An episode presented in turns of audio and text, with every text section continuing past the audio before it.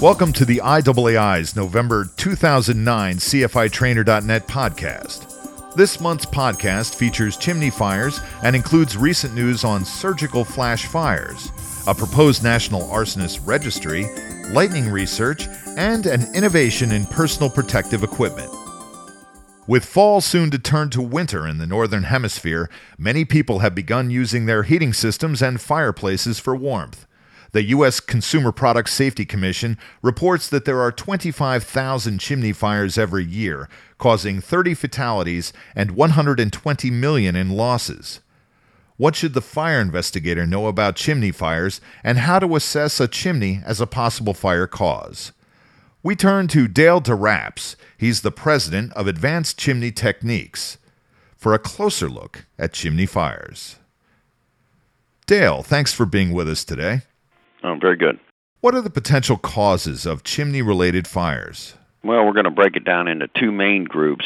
You've got fires that happen internally to the chimney system, and that would be uh, combustible creosote buildup. In some localities, you might have a uh, oil soot fire. In other areas, it might uh, go back to like uh, animal debris, uh, leaves, straw, nesting debris, and that type of material that may have been drug into the chimney system by um, the lack of a screen chimney cap and uh, animal intrusion. That would cover fires internal to the chimney. The other aspect would be fires that occur outside the chimney. You have a tremendous release of heat when these uh, combustibles burn. If the chimney systems are adequately thick enough and built basically according to code, it hopefully has enough thermal mass there to absorb that heat and not have it uh, char combustibles around it and ignite but often we have birth defects, which would be improper construction, and um, there may be thin spots or embedded lumber that can catch fire. And the other could be just uh, deterioration in an old system built substandard to today's standards, and uh, subsequent pyrophoric conditioning of the lumber around the chimney system.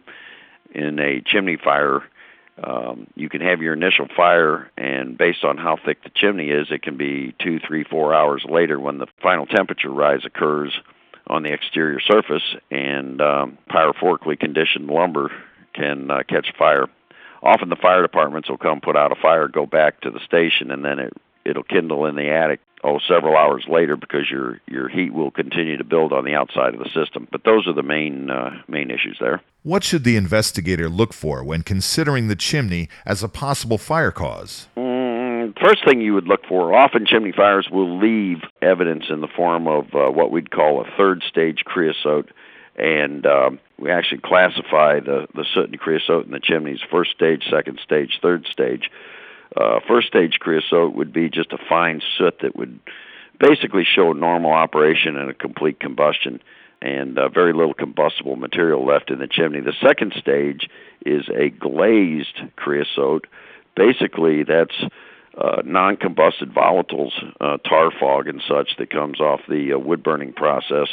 Basically, done in an oxygen starved situation and a low temperature fire where you're uh, sweating off a lot of the combustibles that collect inside the chimney system.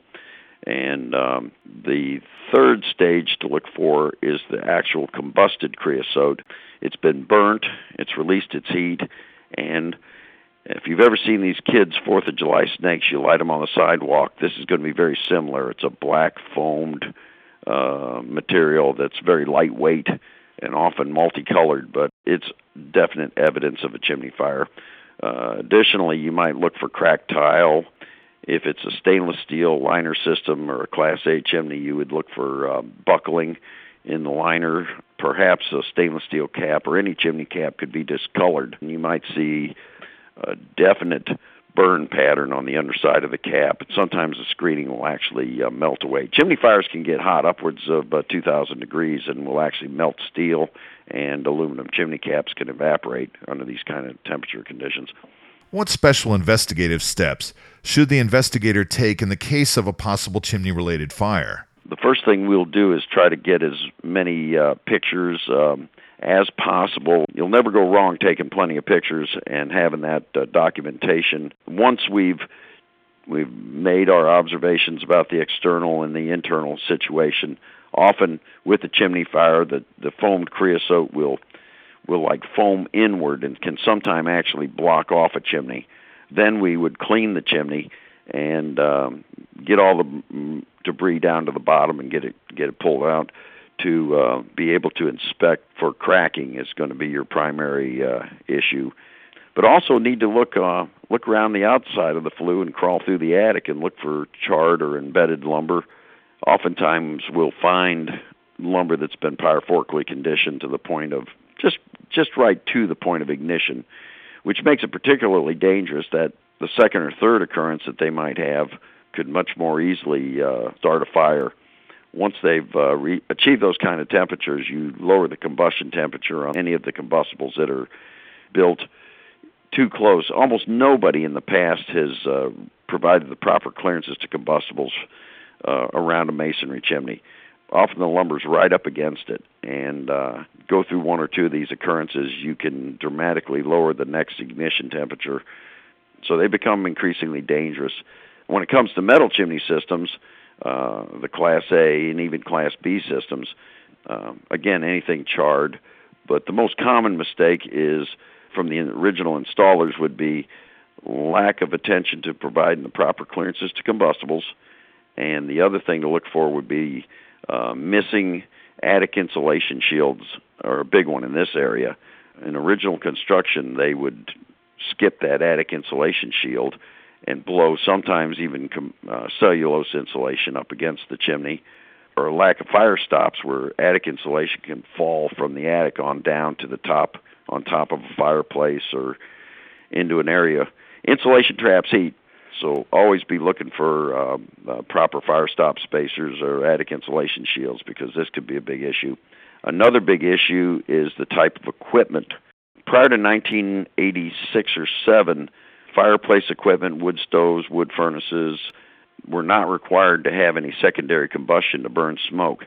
Anything built past 1987 or 88 in terms of an appliance should have a functioning system to burn the smoke, be it a catalytic combustor or some scheme built by the manufacturer into the appliance to burn smoke. Many, many, many of the manufacturers for a period of time use catalytic combustors in their wood stoves, their wood fireplaces, their fireplace inserts. The catalytic combustors only had about a five-year lifespan, a lot of t- and they're expensive to replace, and the housings warp. After uh, 15 years, many of the homeowners out there will just skip it. I don't need this catalytic combustor.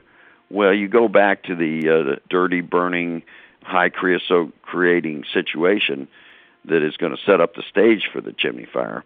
So, one thing to keep in mind when you're looking at these occurrences, something's out of whack. The fire's burning too oxygen starved, too much fuel, not enough air, not enough temperature, they're holding it down.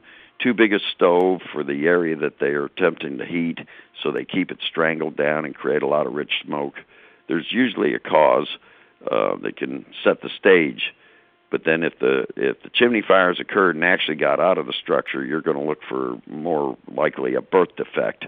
Bricklayer who didn't have a saw in his box when uh, he was building it and left an embedded rafter or um, something on that order. Thanks for your time and contribution to CFITrainer.net, Dale. And now, a look at recent news in fire investigation.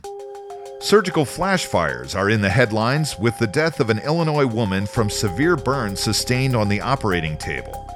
500 to 600 of these fires occur every year, and the cause is typically an electrical tool igniting the oxygen rich environment under a surgical drape.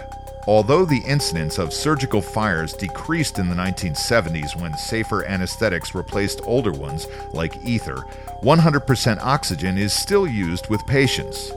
There is a rise in concern over these fires because of the increased use of electrosurgical devices and the replacement of cloth hospital drapes with drapes made of disposable synthetic fabric that is more flammable. In other news, a bill proposing a national arsonist registry passed the U.S. House of Representatives on September 30, 2009. Called Managing Arson Through Criminal History, or MATCH Act, House Resolution 1727 of the 111th Congress establishes guidelines and incentives for states to establish criminal arsonist and criminal bomber registries and to require the Attorney General to establish a national criminal arsonist and criminal bomber registry program and for other purposes. As of the recording of this podcast, the bill has been referred to the Senate Judiciary Committee for consideration. The bill's progress can be tracked on govtrack.us using the search term HR 1727. The Lightning Safety Alliance has undertaken a research project to learn more about the ways that lightning enters and damages homes and buildings.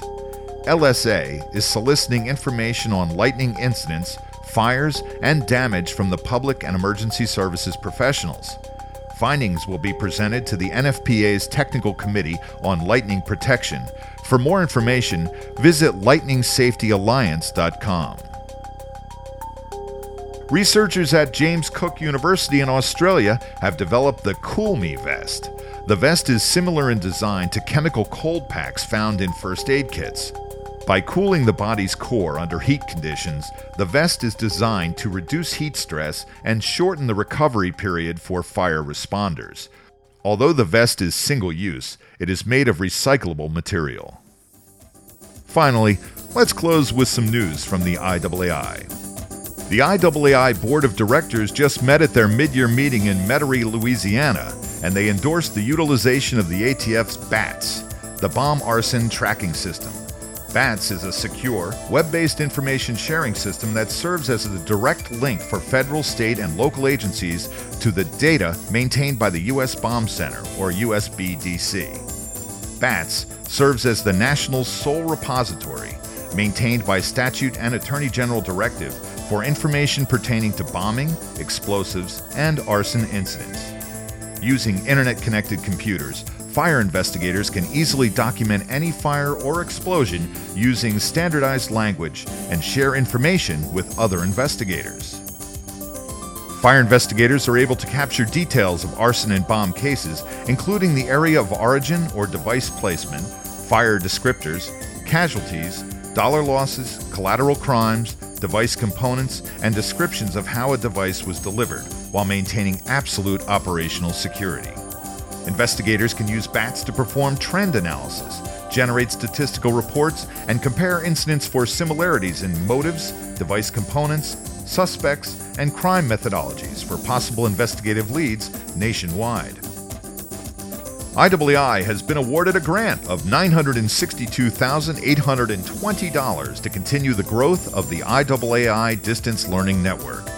Phase 6 of this program will make possible additional class offerings on the CFITrainer.net website, continuation of these monthly podcasts for fire investigators, and expand the new training tools such as the Skill Assessment Practicums and the Fire Investigation Technician Professional Credential. Upon recommendation of their site selection chair, David Sneed, the IAAI Board of Directors selected Dover Downs, Delaware as the site for their 2012 annual training conference. After the 2010 conference in Orlando, Florida, and the 2011 conference in Las Vegas, Nevada, the Board of Directors focused on a site in the northeastern United States to facilitate access and attendance from a large fire investigation community in that region. Information on this year's ATC in Orlando can be found on the IAAI website, firearson.com. That concludes this IAAI CFITrainer.net podcast. We'll see you again next month.